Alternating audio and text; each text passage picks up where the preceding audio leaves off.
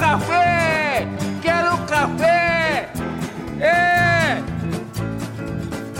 Yeah! Yeah! Isso aqui é uma porcaria! Que deselegante! Ai, ai!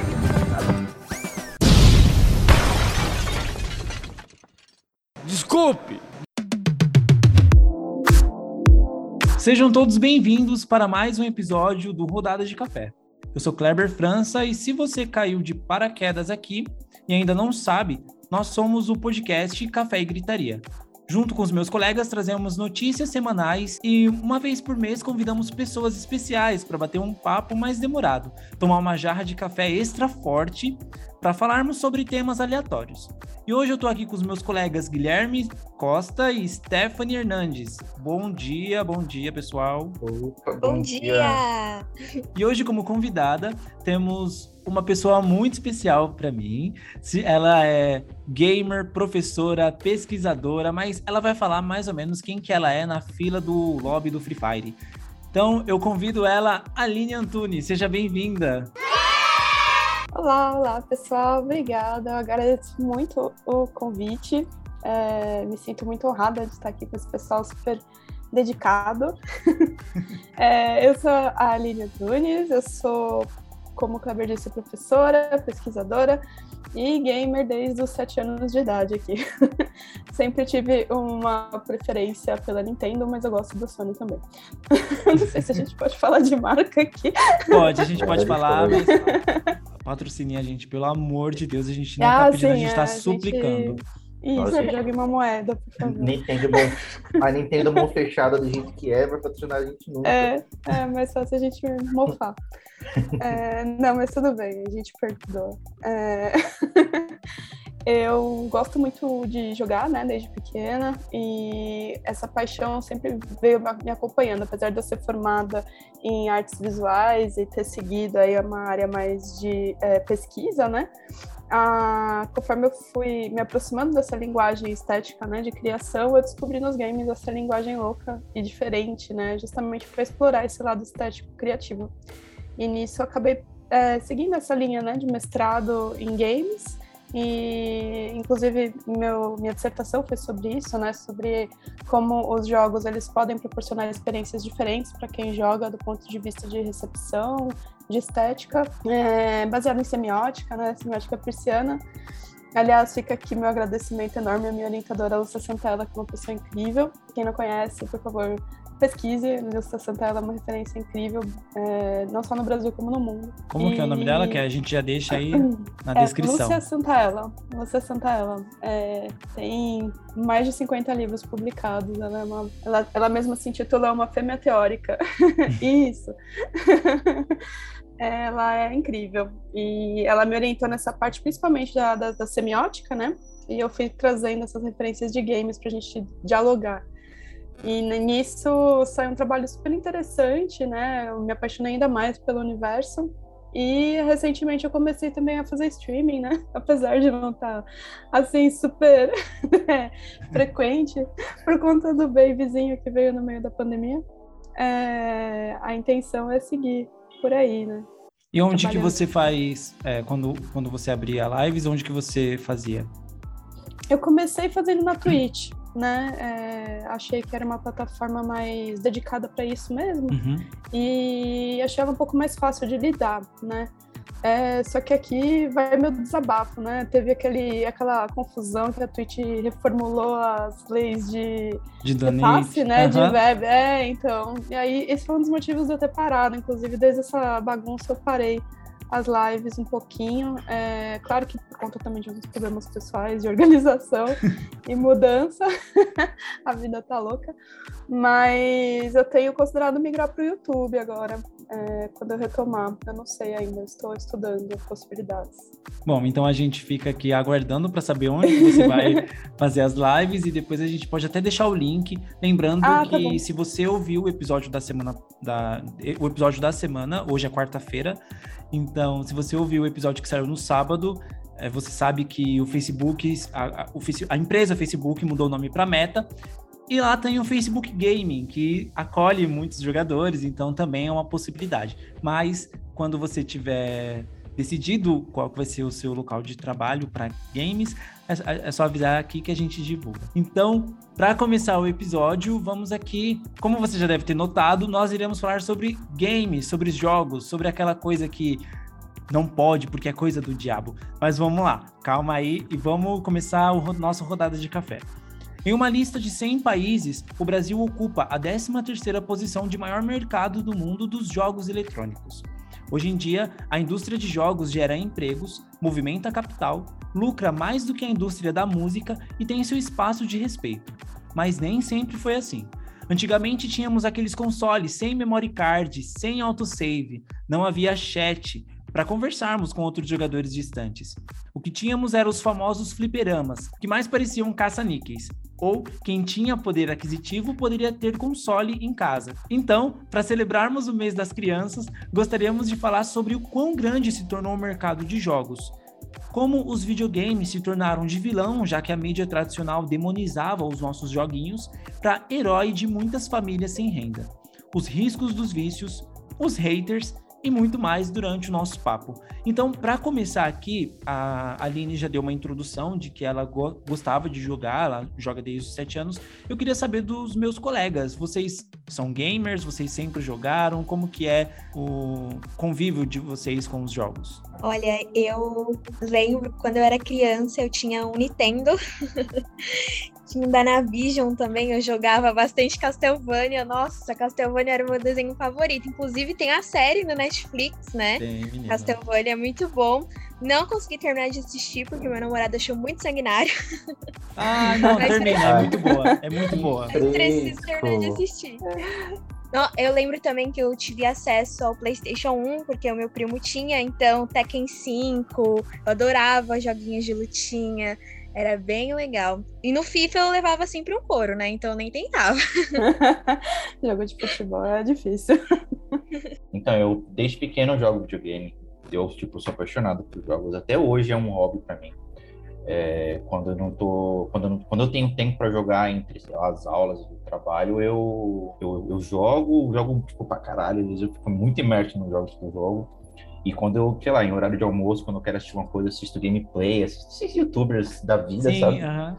E eu tive. Eu tive um. Meu primeiro videogame foi um Nintendo 64 lá atrás. Vixe, Maria, onde as fitas eram caríssimas, de alugar a fita nas locadoras. Sim.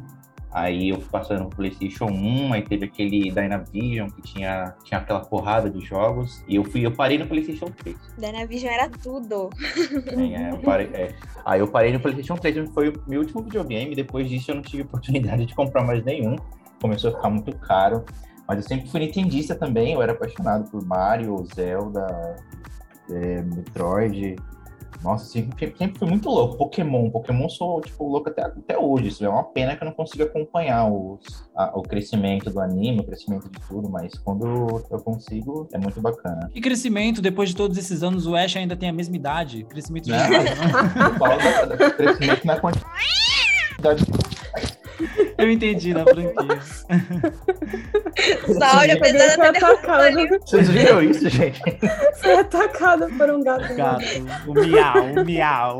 É, é que aqui ó, é a janela. Ele, ao invés de pular por trás, não, ele quer pular fazendo o caminho por mim. Você Mas parece não. um bom apoio. É. Então, então, É, eu falo do a questão do Pokémon, porque tem muito Pokémon hoje em dia, não dá pra acompanhar. Tem, tem uns novos que eu não. Da, no novo continente, novo não sei o que lá. Eu cheguei a jogar o Pokémon GO. Eu era muito julgada quando eu jogava. Eu lembro, inclusive, que até a professora Renata falou assim: quem joga Pokémon GO? Aí eu, Eu entrei na aula e falei, hoje. eu jogo Pokémon GO. Nossa, eu jogava até, tipo, pouquíssimo tempo. Eu jogo até hoje. por falta de tempo. É, então.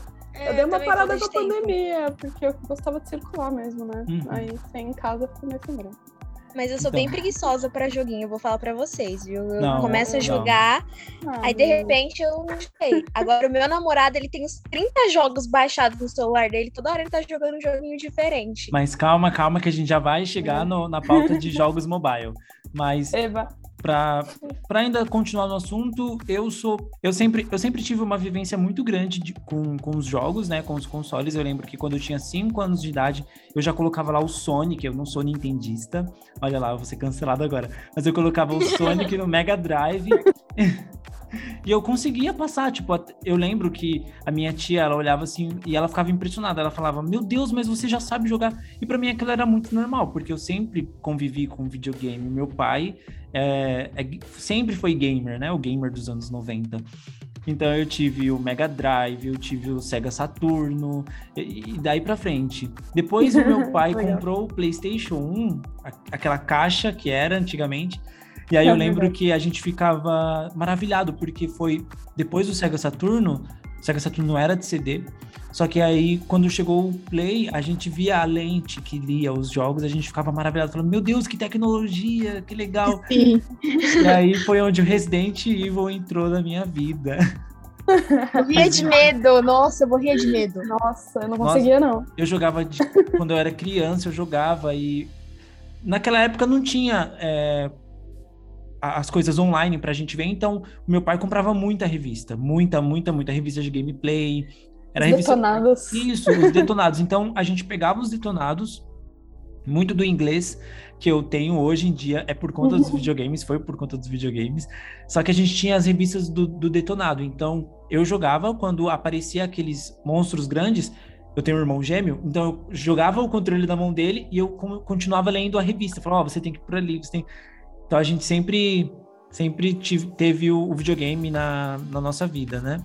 E aí depois foi mudando. Uh, depois a gente teve o Xbox, Xbox One, depois o, o, Play 2, Play 3. E aí depois a gente parou, porque teve outras prioridades. Mas agora com os jogos online de computador, a gente joga muito League of Legends. Teve a, a, a questão do boom dos jogos mobiles, que a gente vai entrar nesse quesito também. Mas eu acho que até hoje eu, eu me considero assim um péssimo, porém um gamer. não existe isso de bom e mal gamer, não é só gamer. o importante é jogar. É. Então, Nossa, falando. Só... Não, pode falar. Pode falar, por favor. Não, é que o, o que o Guilherme falou e o que você falou me despertou várias memórias aqui. eu lembrei do. Eu lembrei aqui do dia que eu ganhei meu primeiro videogame, que foi o Super Nintendo. Era perto do meu aniversário, até de 7 anos, e também eu sempre segui essa trajetória com a minha irmã. Eu tenho uma irmã mais nova, né? Uhum. E ela também sempre foi minha player 2, ou no controle ou na, na, no direcionamento aí, como se fala. É, meu. É... Guia. Meu guia, é, eu ia falar aquele termo quando alguém dirige, aí a gente tem tipo passageiro. Mas enfim. Co é, é, copiloto. É, copiloto, isso, minha copiloto, é isso. Ela é minha player 2 da vida, assim. E, e eu lembrei eu, que quando o Guilherme falou da trajetória dele, a minha foi o inverso, né? O meu primeiro videogame foi o Super Nintendo. E depois a gente teve um buraco, assim, porque por questões financeiras, né? Eu não conseguia acompanhar uhum. o, a evolução dos jogos. Jogava na Depois que Paulo primos. Guedes entrou, menina. é, então. ou é um, gente, ou é um, é... Play 5 ou é um quilo de carne. é, exatamente. Não, mas isso eu tô falando nesse intervalo até os anos é, uhum. 2000, assim, que eu, eu não, não trabalhava ainda, né? Dependia dos meus pais. E aí eu, eu, até cheguei a ganhar um, um, um 64, né? O Nintendo 64, mas a gente não tinha nenhuma fita, né? Que o Guilherme falou, era muito caro, a gente alugava e só. E aí eu lembrei que quando a gente foi voltar para o universo dos games, já foi no Play 2, né? Que a gente conseguiu pegar um. E eu tinha muito medo de jogar jogo 3D. Eu tava tão acostumada a jogar só Super Mario, né? Jogo plataforma, uhum. Donkey Kong que quando eu peguei o primeiro 3D, eu não conseguia jogar. Eu tinha pânico da, da tridimensionalidade, assim. Era muito engraçado. Todo jogo me dava medo, todo jogo me dava medo. Eu tinha que ser convencida de que o jogo não era de medo para conseguir jogar. E, então, para eu chegar no Silent Hill e no Resident demorou um pouco aí. Olha, eu tenho um recado, assim, a, quando no dia que eu ganhei o Play 2, o meu pai chegou com um CD e o, eu tenho um irmão mais velho, ele falou assim: Meu Deus, eu não acredito que é esse jogo. Ele colocou, eu fiquei do lado do meu irmão, a, a gente virou a madrugada jogando Fatal Frame 2. Nossa, Nossa já começaram frame. no nível hard. A gente, e nunca é um, é sempre o 2. Do Play é. 1 a gente ganhou Resident Evil 2. No Play 2 a gente ganhou Fatal Frame 2. 2. É. Aí eu já esqueci depois, né? Porque o cogumelo do sol não tá em dia. Mas para começar aqui a, as nossas perguntas, lembrando que, lembrando ao nosso querido ouvinte, que a Aline, ela faz lives, ela faz, fazia ou faz na roxinha, depois ela, ela faz na roxinha, e a gente está numa petição para que ela volte a fazer jogando o Fatal Frame, o novo que vai sair. É verdade, saiu. Saiu dia saiu, 28, é, tá fresquinho aí. É, tá fresquinho. Então, se você quiser acompanhar como que é o jogo, vai lá na, na, na live da Aline que ela vai jogar até o final dessa. Eu vou jogar, vou jogar. Tá bom, independente da plataforma, meu arroba é sempre o mesmo, que é o Aline Então tá certo. A gente, a gente vai deixar aqui direcionado. Então, para começar, é, tem uma primeira pergunta. Se os meus colegas quiserem fazer primeiro, fiquem à vontade. Manda ver. Né? Pode mandar ver. Então tá certo. Então, Aline, transmitir uma live é você jogar lá o seu joguinho, interagir com o público, prestar atenção no jogo e ainda ter que aguentar hate. Eu não sei se você já teve algum hater aí no, no, chat da vida. De alguma forma, você, você teve que reduzir a quantidade de horas de jogo, não pelas tarefas é, externas, mas por perceber que os jogos parou de ser um prazer? Olha, é, Kleber, não. Assim, com hater, eu ainda não tive, ainda bem, essa experiência horrível, né? O que eu tive foi a experiência de assédio, que eu não sei Meu se Deus. é melhor ou pior do que hater. É. É, no início eu deixava meu chat aberto, né? Eu queria que a galera entrasse à vontade, participasse. E aí começaram a entrar alguns elementos com mensagens não muito legais, sabe? Aí sim eu ficava bem constrangida. E aí o que eu fiz, na verdade, não foi reduzir meu número de horas, eu aumentei meu número de horas, só que eu fechei a, o chat, né? Eu deixei é, na, na roxinha, né? Como você disse, tem como a gente deixar o chat fechado, né? Só para o uhum. seguidor uhum. e dar aquele. Tem um período que você determina para a pessoa poder começar a participar. E aí eu percebi que com isso essas pessoas pararam, né? Essas abordagens desnecessárias. Então, é, com relação a essas influências chatas, né, de haters, eu realmente ainda não, não passei por isso. É, eu tenho um pouco menos de um ano, né, de, de, de, live, assim, então eu ainda não, não tenho tanta experiência com, com essas interações. Eu tenho tido a sorte, né, das pessoas que participaram e assistem e acompanham uhum. serem é, queridos, assim, né, conhecidos ou... a enfim, pessoas do bem, né? Uhum. Cuidado com as pessoas de bem, né? Que hoje em dia tá, tá triste. É, não, é, de é de bem no sentido de não ser hater, né? A gente uhum. não consegue conhecer além disso. Aline, pegando o gancho da pergunta do Kleber, é, tem uma pesquisa da Game Brasil que foi realizada em abril deste ano que mostra que 51,5% do público gamer no país é composto por mulheres, diferentemente Sim, do que a galera imaginava, né? Então, assim, não é um mundo masculino. Então, o que você diria para as meninas que te, querem entrar no universo de streaming, porém têm medo de serem rechaçadas ou até mesmo sofrer assédio, né? Que acontece muito. Ai, olha, minha primeira resposta é venham. a gente está aqui como comunidade de braços abertos, né? Eu mesma, é, quando comecei, fui recebida por várias amigas que também já eram streamers e, e foram me guiando. Eu acho que a gente tem hoje uma comunidade muito forte, né? Que quer ajudar é, não, pelo menos no círculo assim mais próximo meu, eu não senti uma coisa de competição, de, de, é, de falta de apoio, mas sim de apoio, né? A gente sente falta até de mais mulher participando. É, porque tem mesmo essa, essa, essa visão louca de que jogo. É, tem duas visões loucas, né? Primeiro é que joga para criança e segundo que é para meninos, né? Então são dois preconceitos que a gente tem que ficar vencendo toda hora. E os dados é... mostram que é mentira. É mentira, e já é, faz tempo que é mentira, já faz tempo que o, que, que o jogo virou. De início realmente era, de início era mais um público masculino, mas assim, é, a, o fato de querer jogar, a diversão, ela é inerente ao ser humano, né? Não tem essa de, de homem ou mulher, né? Todo mundo gosta de se divertir. E o, o lance do jogo ser tão interativo, tão reativo, né? É, empolga muito. E eu acho que as mulheres têm encontrado esse espaço maior. E outra coisa que eu acho que melhorou muito foi a diversidade dentro dos próprios jogos, né? De início, a gente tinha muito jogo que o protagonista era sempre homem, tinha um, um estereótipo, né, do personagem principal. E quando era mulher, como na série Tomb Raider, né, era uma mulher estereotipada para os homens, né, não era uma mulher pensada para o público feminino. Uhum. E já tem uns anos que, que os jogos estão pensando melhor nesse lado, né, só a gente pegar, por exemplo, a série Last of Us, que quebrou tudo, né, assim, nesse sentido, foi um dos motivos da série ser tão bem recebida que as mulheres, apesar do, do protagonista do primeiro ser ainda é, um homem, né, o estereótipo de de explorador e tudo mais, é, tem a Ellie, né, que é a, a, a co-protagonista, que, que quebrou várias barreiras, né? Não só Sim. por ser mulher, como por todo o enredo, que eu não quero dar uhum. spoilers, mas. É, ela morre, gente, ela, ela, morre, galera. Ela morre, ela morre, volta como zumbi, e aí vai pro. Vira unicórnio, sei lá.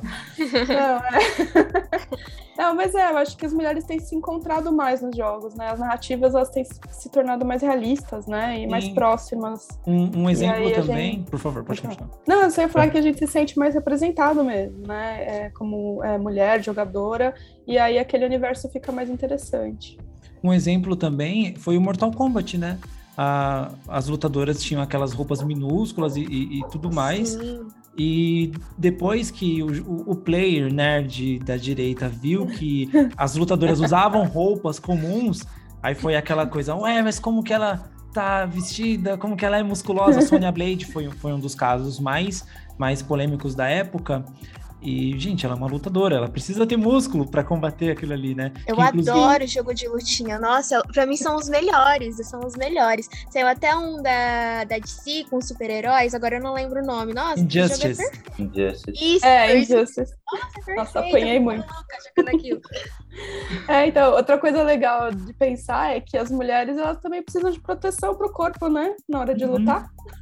É. Porque aí você tem os homens super armados e, e com aquelas armaduras enormes e as mulheres com uma mini tanga. Tanga e calcinha. corpo exposto. É. é. Então, várias partes do corpo é, expostas. E, tipo assim, como você luta, né? Dessa forma. É, eu acho que essas coisas têm mudado, né? É, e eu acho que realmente, quanto mais mulher tiver atuando, né, e agindo como uma comunidade, cada vez menos vai ter espaço para esses haters, né? Pelo menos é como eu penso. Uhum. É, tu falou que tu fez, tu, tu, tu, tu mestrado sobre isso com semiótica e games. Eu achei muito massa, porque eu sou apaixonado por semiótica e sou apaixonado por games. Você pode falar um pouco mais sobre o que é a sua, sua esse mestrado e como qual, qual, foi a sensação de poder juntar duas coisas que você gosta muito e, sei lá, colocar num, estudo? Ai, claro. Ixi, se deixar, eu falo horas aqui. É... Por favor. é, primeiro que foi uma, é, uma realização pessoal mesmo, assim, poder escrever sobre game, que era uma paixão, e que, curiosamente, até eu chegar nessa fase da pós-graduação, eu nunca tinha pensado de uma maneira séria do ponto de vista acadêmico, né? Para mim era um hobby, era um passatempo. E, e, por outro lado, semiótica eu já estudava, já era uma paixão desde a faculdade. Eu fiz até iniciação científica é, estudando semiótica, porque é uma linha de pensamento, de filosofia que eu me encontrei, né? E aí, quando eu entrei em contato, como eu falei, né, com a Lúcia Santaella, que é essa referência, é, minha cabeça explodiu, assim. e ela deixou muito aberto, né, a, a questão da temática. A, a, trajetória, na verdade, foi a seguinte: eu fiz primeiro um curso de dois anos de extensão, que a Lúcia é, fazia é, a coordenação, né, ela era coordenadora. E nesse curso a gente entrava em contato, é um curso que eu acho que não tem mais, era um curso de extensão da PUC, chamado Estéticas Tecnológicas. E nesse curso, a gente, em cada semestre, estudava um tipo de linguagem, né? A gente estudava cinema, fotografia, arte, arte ciência, instalações, e em nenhum momento se falou sobre os games nesse curso. E aí despertou esse, essa curiosidade em mim. Eu falei, poxa, a gente estuda estéticas tecnológicas e não fala de game. E aí, no curso de extensão, eu já escrevi uma mini monografia sobre alguns jogos que na época eu estava apaixonada que eram o Flower, eu não sei se é, vocês conhecem, ele é um jogo indie é, da Dead Game Company, que é a mesma produtora que fez Journey e já tinha feito outro chamado Flow, tem uma linha mais artística, né? É, na época, é, isso foi em 2000 2010. 2010, 2011, estava começando essa história de realidade aumentada também. Eu já tinha estudado realidade aumentada na, na graduação, meu TCC foi uma instalação com realidade aumentada, é, esse lance, né, da tecnologia sobreposta do Pokémon GO, né? A gente falou de Uhum. Pokémon GO. Mark Zuckerberg tinha tá aí saído- agora. É, exato. Investindo então, milhões nisso. Então, pois é, eu acho que vai ser. É, é o futuro cada vez maior, né? Quando eu estudei isso em 2008, 2009, ninguém sabia o que era. Agora eu acho incrível a dimensão que tomou. E, e aí, nessa época, também saiu um jogo chamado iPad, que nem fez tanto sucesso. Era um bichinho virtual por meio de realidade aumentada do PlayStation 3. Então, por meio da câmera, ele projetava um bichinho de estimação na sua sala e você brincava com ele, fazia carinho, você Uhum. podia desenhar coisas e ele, ele interagia, era muito legal. E aí eu pensei Bichinho nisso. virtual. É tipo um bichinho virtual. Ele é um bichinho virtual, ele parece um macaquinho meio cachorrinho. Ele é um bicho diferente, ele não é um bicho que existe, assim, referência. Mas eu comecei a pensar nisso. Eu falei, nossa, que coisa doida, né? É, como muda a nossa sensação, muda a nossa percepção com esses jogos diferentes. Aí eu escrevi uma monografia simples analisando esses jogos. E a Lúcia ficou encantada, porque ela, ela conhece muito de semiótica, mas ela não conhece tanto de game, né? Não é muito a área dela. É, e aí ela é, me despertou a curiosidade para continuar essa pesquisa no mestrado. E aí foi quando eu entrei no mestrado já com a cabeça nos games mesmo, já lendo um monte, participando de grupos de pesquisa, né? Que aí, aí abriu o universo, né? Que eu descobri que eu não estava sozinha e que esse estudo da recepção dos games é uma área gigantesca, principalmente fora do Brasil. Hoje, no Brasil, a gente tem muita gente falando sobre isso, né? Mas lá em 2000, 2013, 14, quando eu estava pesquisando, começando essa parte, não tinha tanta relevância ainda, não tinham esses dados, né, que a gente tem Uhum. hoje. E, e aí, no mestrado, eu fui aprofundando, eu fui entendendo melhor a linguagem da semiótica como uma linguagem analítica, né, de percepção, e, e percebi nos games é, as, as mesmas possibilidades de categoria. A semiótica, ela trabalha com três categorias, né, de fenômeno. Eu não sei se eu posso falar tanto assim de Pode, pode sim, pode sim. cabeçudo. Tô Posso? super Ah, entretido tá. aqui, gente. Ah, então tá bom. Manda É, ver. a linha de semiótica que eu trabalho é a do Peirce, né, que é a, a semiótica persiana. E ela, ela, na base, na verdade, ela vem do estudo da fenomenologia, que é o estudo de- do fenômeno. Então, é, a gente percebe as coisas é, e essas coisas são chamadas de fenômeno. Então, tudo que a gente percebe, a gente recebe é, como um tipo de informação de fenômeno. Uhum. E pela semiótica, pela fenomenologia persiana, ele divide esses tipos de fenômeno em três categorias, né? Que a gente chama de primeiridade, secundidade e terceiridade. É, esses níveis de categoria definem é, a- o tipo de percepção que a gente pode ter, né? Então são é como se fossem níveis de é, compreensão do fenômeno, né? Então na primeiridade seriam a- aquela seria aquela percepção mais estética, né? Mais sensível, a- o primeiro contato, né? Então eu lembro muito da Lúcia dar um exemplo de você olhar uma árvore, né? Então assim que você bate o olho na árvore, as cores, a forma, antes mesmo de você pensar, ah, aquilo é uma árvore, você já percebeu algumas qualidades, né? São, é o nível das qualidades. A secundidade é a, é a, a categoria da relação. Então, você é, criar essa associação de estar vendo algo e conectar algum conceito que você tem por trás. Assim que você conecta algum conceito, compreende que aquilo é uma árvore, o que é uma árvore, aí você já entra no nível da terceira idade, né? Então é, é toda uma um estudo filosófico de percepção, né, da fenomenologia.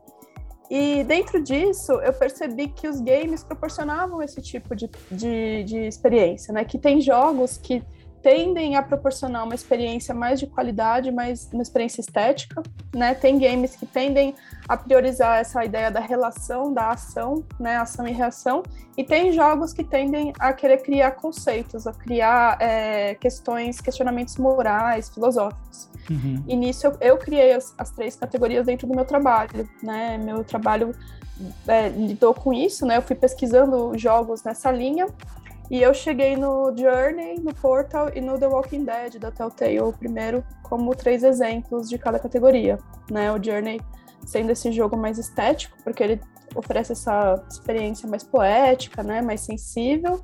O Portal, é, Journey é incrível, né? Além de ser um jogo belíssimo. Nossa, Nossa. eu chorei litros a primeira vez que eu joguei. Eu nunca me senti É tão incrível, incrível. Tem uma imersão muito, muito foda. muito forte. E assim, é um jogo que você faz, você termina em duas horas, né? Ele não é um jogo longo. E ele tem essa interação online em que você não tem interação, na verdade. você não consegue falar com quem você está jogando, você não consegue se comunicar. E isso faz com que o jogador, os jogadores, né, que estão ali, desenvolvam algum tipo de conexão, né? Pelo menos foi o que aconteceu comigo. A primeira vez que eu joguei Journey, eu nunca vou esquecer, porque eu consegui ficar com o mesmo jogador do início ao fim a gente ficava aguardando um ao outro, a gente conseguiu desenvolver um jeito de se comunicar pela movimentação dos personagens, e aí quando alguém precisava sair no banheiro, qualquer coisa assim, a gente aguardava, né? Então foi incrível, assim, a experiência. E, e aí, meu, é muito essa coisa da, da, da, emoção, né? Da qualidade dos sentimentos do jogo. Então, o Portal é um jogo que é mais de estratégia, né? Então é mais de puzzle. E aí eu percebi que ele, ele tem um lado estético, ele tem um lado de reflexão, mas ele prioriza a ação, né? A ação e a habilidade do jogador. Tanto que ao longo do jogo essa habilidade ela vai sendo desenvolvida, né? Os níveis iniciais são mais fáceis, os níveis finais são quase impossíveis, né? Então ele vai seguindo essa, essa coisa mais da ação, né? Da habilidade. E o The Walking Dead, como é, prioridade assim de recepção, ele também tem um lado estético, ele tem esse lado da habilidade, mas ele prioriza muito decisões morais e éticas, né? Não sei quem jogou, mas ele é um jogo mais de, de, de diálogo. Olha. É, em que você precisa fazer decisões, você joga como um cara nesse mundo do The Walking Dead, né? Que é uhum. pós-apocalíptico e você tem que coordenar um grupo de sobreviventes. Então, você tem que tomar decisões do tipo racionamento de comida, é, se expulsa ou não expulsa uma pessoa problemática do grupo, como agir no caso de, de algum problema violento interno. Então, ele é um jogo muito mais de decisão, né, moral, do que habilidades exatamente, ou de prioridade estética. Então, é, minha, minha dissertação foi por aí. Eu fui pensando que tipos de prioridade cada jogo dá, né, na hora de, de proporcionar essa diversão, esse entretenimento, e como isso poderia alterar o modo da pessoa ver o mundo depois, né, como isso mudava a sensibilidade de alguma forma da pessoa, como mudava as habilidades da pessoa e como mudava o modo de, de pensar, né, sobre questões morais e éticas. Ah, legal. Não. Eu pensava que ia ser um bate-papo aqui, ó, vamos falar de jogo, vamos jogar, vamos deixar então, o áudio. Lá vem Por isso que eu perguntei, eu posso tá falar? Cara, raso, Olha, eu tenho uma pergunta aqui um, pouquinho polêmica para fazer. Ixi, tá, vamos lá. Olha, eu lembro que quando eu era criança, é, eu e meus primos, a gente jogava bastante jogos assim que eram violentos, tipo The-Duel, CS, a gente tinha essa cultura de jogar no computador esse tipo de jogos. E hoje muito se fala da influência desses jogos é, na violência, né? Inclusive, uhum. em muitos casos de crianças, tem até, agora eu esqueci o nome do caso do menino que matou os pais, é, relacionado aos jogos. Como você vê isso, Aline? Você acha que pode sim haver uma influência ou é mais uma questão psicológica mesmo? Como a gente pode ver isso? É uma pergunta polêmica. assim, eu não tenho formação em psicologia nem em pedagogia, assim, exatamente, para poder dar dados científicos super precisos. É, eu lembro desse caso do menino, eu lembro, eu também não lembro o nome dele ou dados gerais, mas eu lembro do lance do game que associaram ao Assassin's Creed. Isso me gravou muito, porque Sim, eu pensei na época, meu, que nada a ver, né? mas nada a ver associar dessa maneira o que que eu penso, né? Baseado em coisas que eu li, que eu é, pesquisei, porque sempre me incomodou muito essa associação direta do game com a violência, é, sendo isso a mensagem que a pessoa traz de fora dos games, né? Ou seja, ela jogar, então ela ser violenta. É, eu acho que sim, tem um, um, uma relação psicológica da pessoa, e não, não tem tanto a ver com o jogo. O que acontece é o seguinte: o jogo te proporciona uma experiência, certo? É, essa experiência, ela, ela pode te provocar pensar, novas, novas reflexões, né? novos, no, novos modos de ver o mundo. Agora, o jeito que você vai traduzir isso para fora do game é totalmente é, pessoal, né? Não dá para dizer que foi culpa do game, que é consequência do game, uma pessoa sair fazer uma atrocidade, né? Eu lembro na época também daqueles dos primeiros atentados que começaram nas escolas norte-americanas, né? O pessoal também falava que era culpa de jogo de tiro. E, e, por exemplo, eu lembro na época de ver algumas pesquisas, inclusive em vídeo, que mostrou, é, mostraram é, reações de crianças ao receberem armas de verdade na mão. Pegaram, na, eu não lembro o nome desse estudo, depois eu posso tentar pesquisar melhor, se vocês quiserem, pra, até para colocar aqui no link de referência. mas pegaram as, as jogadoras é, com ma maior ranking, né, os top jogadores online de, de Call of Duty, de Battlefield, e levaram para um campo de tiro e deram a arma na mão dessas crianças, crianças de 10, 11 anos de idade. E todas, todas no vídeo começavam a chorar devolviam a arma, não queriam encostar na arma. Teve uma que fez xixi na própria calça, de tanto Meu medo Deus, que ela ficou tadinha. quando pegou. Tadinha, tadinha. Então, assim, é... é um jogo, é uma brincadeira. Eu até brinco com meu marido, né? Meu marido é super Battlefield COD maníaco, né? Ele só joga isso. E eu brinco com ele que é um jogo de pega-pega. Né? É um pega-pega com tiro, é um pique-bandeira, né? Para quem conhece jogabilidade, é, é um jogo mais nessa pegada, né? Você esconde e pega o inimigo, aí você volta. Você esconde e pega o inimigo, ele te pega, aí você volta. Essa associação com o tiro, com o sangue, ela é explícita, ela é violenta, visualmente falando, sim. Mas eu não sei se a criança, o jovem, ele associa tanto dessa maneira. A gente vê essas cenas em filme também, a gente vê essas cenas em série, né? Round Uhum. Six que estourou agora é uma série violentíssima. Só que Inclusive eu tem não a taxa. sei. Hoje em dia, desculpa até te cortar, mas Imagina. como você fala assim de Round Six, tem lá a classificação, é, a- Então. a, faixa etária. Os jogos também têm uma faixa etária, se você for prestar atenção. Então, assim, a indústria dos jogos, dos games, ela deixou de ser só para criança já tem muito tempo. Muito É verdade. Já tem muito É, tempo. eu ia chegar nisso, eu ia falar nisso. Também é responsabilidade dos pais, né? De acompanhar essa criança que está jogando, porque é, tem essa questão da classificação, e a criança tem uma, uma fase na vida em que ela não tem ainda a maturidade, né? Uhum. O cérebro, é, agora que eu tive filho, eu tenho estudado super sobre a formação da criança. O nosso cérebro, ele só termina de se formar aos 15 anos, para vocês terem noção. Até os 15 anos, a criança não tem ainda, a criança jovem, né, adolescente, ele não tem o cérebro completamente racional, do ponto de vista é, psicológico. Ele ainda é muito emocional. Então, é por isso que existem as classificações, né? Você colocar uma classificação de 18 anos e dar um jogo para uma criança de 10 anos jogar, você tem implicações nisso, lógico, né? A criança ainda não tem maturidade para discernir algumas coisas que estão acontecendo ali. E por outro lado, é, justamente porque a criança não consegue discernir, eu não acho que 100% delas vá compreender aquilo de forma literal, né? Como eu falei, um jogo de tiro vira um jogo de pega-pega, vira uma brincadeira. A criança não percebe a, a- o impacto real daquilo, não transpõe aquilo para uma realidade, não entende o contexto de guerra, né? Ela entende o contexto de pega-pega, né? Pega-pega com os amigos online. Então, eu acho que tem esses dois lados. Tem o lado pessoal, né, do histórico da pessoa, todas essas pessoas que cometeram essas atrocidades, depois se percebeu que já tinham um histórico, talvez, de uma certa sociopatia, psicopatia, que o jogo pode até ter intensificado, ensinado algum tipo de estratégia que só é, in- intensificou esse lado, mas não é a partir do jogo que a pessoa é, vira uma, uma psicopata. Isso nenhum estudo jamais comprovou. Sim, Eu é, lembro quando eu era criança, é, nós jogávamos esse jogo, inclusive Tedô era muito bom. Felizmente não, não dá mais pra jogar, acho que só pega em servidor pirata agora, né? E a minha tia ficava, ela falava: se vocês parem de jogar esses jogos de violência, daqui a pouco vocês estão todos se batendo aí. E toda vez que os meus primos brigavam, a minha família sempre associava os jogos à briga dos dois, mas não tinha absolutamente nada a ver, era uma coisa totalmente separada. Mas a gente não podia jogar nem rapô na época que que a gente ia fazer coisa errada. Então, ah, meu pai sempre proibiu também. Eu não podia encostar em Mortal Kombat e Street Fighter, que ele já arrancava a fita do meu Nintendinho, coitado. E, e assim, eu sempre briguei com a minha irmã. A gente sempre saía nos tapas quando era pequena, porque faz parte, né? A criança, ela tem essa fase de, de tentar impor limites e ela não consegue ainda impor esses limites de forma racional, porque ela está desenvolvendo esse lado, ela está entendendo ainda esses limites.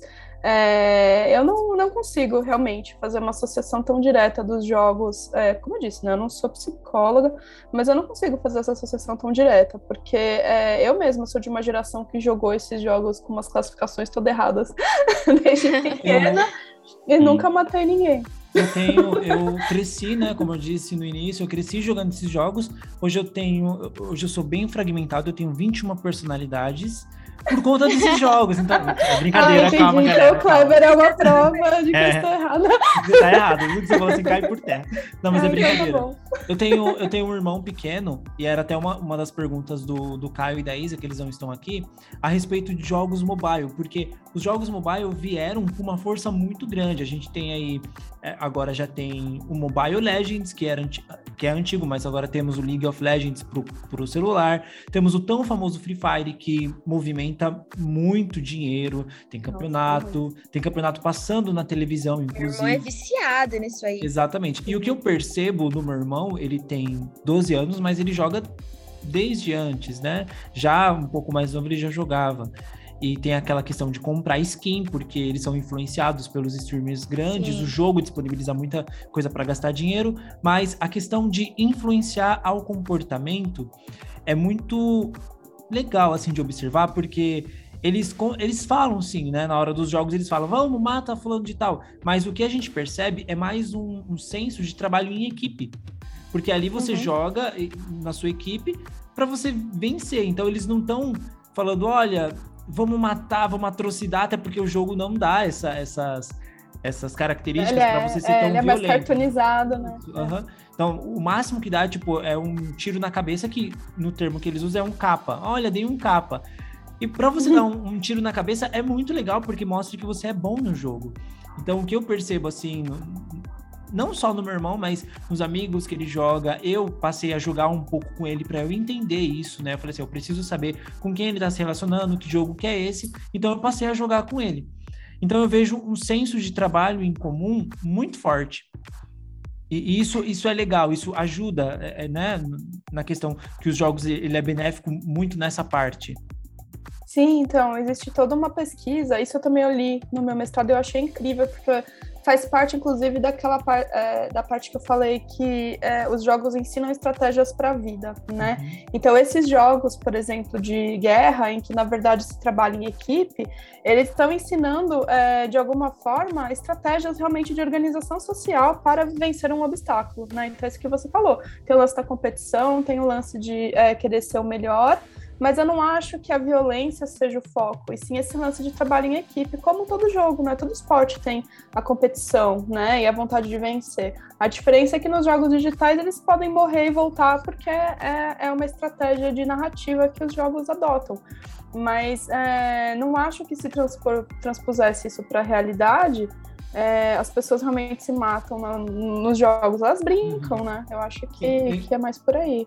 Lembrando que a gente não tá generalizando, temos casos e casos, né? Ah, sim. temos, temos alguns casos de pessoas que já são predispostas, como você, como você tinha dito antes. É, então, mas o, na- no, no máximo, né, na maior parte das pessoas, não é um, um mal assim, né? Tanto é que hoje em dia a gente vê que muitas pessoas que, que os jogos, o mercado de streaming hoje ele é uma renda para uma família. A gente tem a questão de muitas pessoas ganharem real, é, é um emprego, é o emprego delas, é a fonte de renda, tá gerando emprego porque tem a questão do, dos administradores também, né? E eles recebem hoje em dia times. Existem empresas que contratam eh, pessoas para jogar, para testar jogo. Temos o- o- os betas que estão aí. Então, os jogos são uma maravilha, sempre foram uma maravilha, e a gente está aqui para para manifestar a nossa paixão pelos jogos e continuar aí experimentando, jogando em equipe. Quem quiser adiciona a gente para jogar LOL, Ah, por jogar favor. Pokémon. Sabe uma coisa que, que eu vi essa se- essas semanas atrás que eu achei bem interessante, vocês falando de Free Fire, mas a Balenciaga, eles fizeram roupinhas, né? Pra, pros, pros, pro, pro game, né? Free Fire. Acho que também fizeram- tem, tem muitas skins assim pro Fortnite também, né? Sim. E eles fizeram. Acho que foi até Fortnite, acho que eu até me confu- tô me Uhum. confundindo. Eles fizeram um painel 3D bem legal. E pra, pra divulgar mesmo a Balenciaga, a marca Balenciaga dentro dos jogos. Eu achei muito legal, muito legal mesmo. É, porque os jogos têm esse público imenso, né? Então abre, abre espaço para publicidade, trabalhar em equipe, né? Enfim, é um universo, um universo como foi o Second Life, né? Há Ai, anos Second- atrás. Nossa senhora, Second É, Life. então-. Eu lembrei do Second Life agora. As marcas entram, o The Sims também, né? Quantas marcas não entram com parceria para divulgar também modos de estilos de vida e tudo mais. esse foi um. Eu queria que tivesse durado mais esse papo. A gente já vai ter que encerrar, infelizmente. Esse daqui foi um, um pop-up rodada. Não teve como a gente ter mais tempo. Tivemos alguns probleminhas técnicos internos, mas foi muito válido para a gente se atentar a esse universo dos jogos, mostrar que, que o mercado tá aí, ele movimenta muito dinheiro, existem jogos muito legais que dá para a gente não só ter um, um, momento de entretenimento, mas sim de agregar mesmo, né? Agregar estudos. Tem muitos jogos que traz obras de artes e por, por trás do, do design a gente vê coisas incríveis, a gente aprende coisas com a jogabilidade, como a Aline disse. Então, para finalizar, eu gostaria que a Aline deixasse aqui suas redes sociais, onde que ela vai fazer live e qual que é o jogo favorito dela, que era uma pergunta do Caio e da Isa, que não pôde estar aqui. Independente de, de história, a gente quer saber qual que é o seu jogo preferido, que assim, você mais gostou de, de jogar, assim. Olha, essa é a pergunta mais difícil que eu já recebi na minha vida. é, não, tô brincando. É, bom, primeiro, na verdade, eu queria agradecer vocês, antes de responder. Agradecer o convite, foi uma delícia, realmente queria que o bate-papo durasse horas. é, espero ter ajudado a agregar aí algumas coisas diferentes também, né? Sempre gostoso falar sobre game e importante, né? Ressaltar como ele é um universo diferente, né? E, e tentar quebrar um, cada vez mais esse paradigma. Convidar as mulheres a participarem mais mesmo. Nós somos maioria e podemos ser maioria ainda maior. e ah, sobre o game, putz, é, eu, eu, tenho dois favoritos, pode ser? Porque eu sou libriana, não consigo escolher um. É, eu tenho o jogo favorito da vida, que é o Super Mario World, não dá. Todo ano eu fecho ele pelo menos uma vez. é o meu ritual particular. E desse, dessa, das gerações mais recentes, né, eu, eu falo realmente da, da série do The Last of Us. Eu acho que é uma série incrível que mudou também vários paradigmas, principalmente com relação à história dos protagonistas, né? E indo por essa linha de, de estética, habilidade e reflexão moral, ele é um jogo que trabalha os três num equilíbrio incrível, né? Ele é um jogo muito bonito, que levanta muitas questões morais e, e, a narrativa tem várias reviravoltas que eu acho que deixam a gente pensando muito, assim, na vida, é uma metáfora da, da, nossa sociedade, apesar de ser um universo apocalíptico. Eu acho que dá pra gente trazer várias reflexões para a vida mesmo.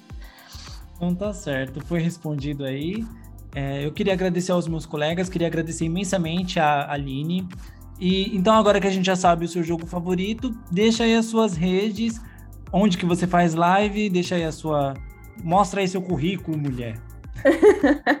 é, é, hoje eu faço mais na Twitch mesmo, na roxinha. Ah, mas eu tenho conta também no YouTube e estou considerando é, passar também para o Facebook Gaming. Eu vou, eu vou dar uma estudada aí nas diferentes plataformas, mas atualmente eu, tô só na roxinha mesmo. Mas é sempre pelo mesmo arroba, tanto as lives quanto as redes sociais. É sempre arroba Aline CS Antunes. É, eu sou mais ativa no Instagram, das redes sociais em geral, mas no Face e no Twitter eu também estou no mesmo arroba. No Twitter, olha só que novidade. É, meu Twitter é meio vazio, é mais stalkeio do que publico, mas ele existe. Então tá certo. Foi um prazer conversar com você. Com certeza a gente aprendeu muito. Aliás, o meu mestrado ele tá de graça na rede, para quem tiver vontade de ler, entender um pouco melhor. Eu posso passar o link também para vocês. Sim, por favor. tá bom, pode deixar, eu mando. Então, ouvinte vai estar na descrição do no Instagram. Vai estar lá no Instagram. Então, se você está nos ouvindo pelas plataformas digitais, continue escutando a gente, mas vai lá no Instagram, vai lá no, no, no post que vai ter o linkzinho para o mestrado da Aline. Foi um prazer, como eu já disse. Se você não escutou ainda o episódio da semana que saiu no sábado, vai lá, dá uma conferida, curta, compartilha. Se você puder nos escutar pela Orelo, escute-nos pela Orelo, porque ela é a que incentiva os nossos conteúdos, ela também monetiza os nossos conteúdos. Então, por favor, se você puder nos escutar, o aplicativo é de graça, é só para podcast, então nos escute pela Orelo. Comenta, compartilha o episódio, é, fale o que você achou, siga a Aline nas redes sociais, nas plataformas eu vou dando o meu tchau. Guilherme, Stephanie. Tchau, galera. Até semana que vem. Ou se não. É, até semana que vem. Episódio ser na quarta, até semana que vem. E é isso. Tchau, galera. Foi ótimo. Mais uma rodada de café. Obrigada, Aline. Foi ótimo o papo. Queria que tivesse durado mais. ah, eu que agradeço. Foi incrível, uma honra. E também, por mim, eu falei que falava horas e horas sem parar. Então é isso. Lembrando que hoje é quarta-feira, amanhã tem Reels no Instagram. Então fica ligado que amanhã tem Reels. Um beijo e até mais. Desculpe!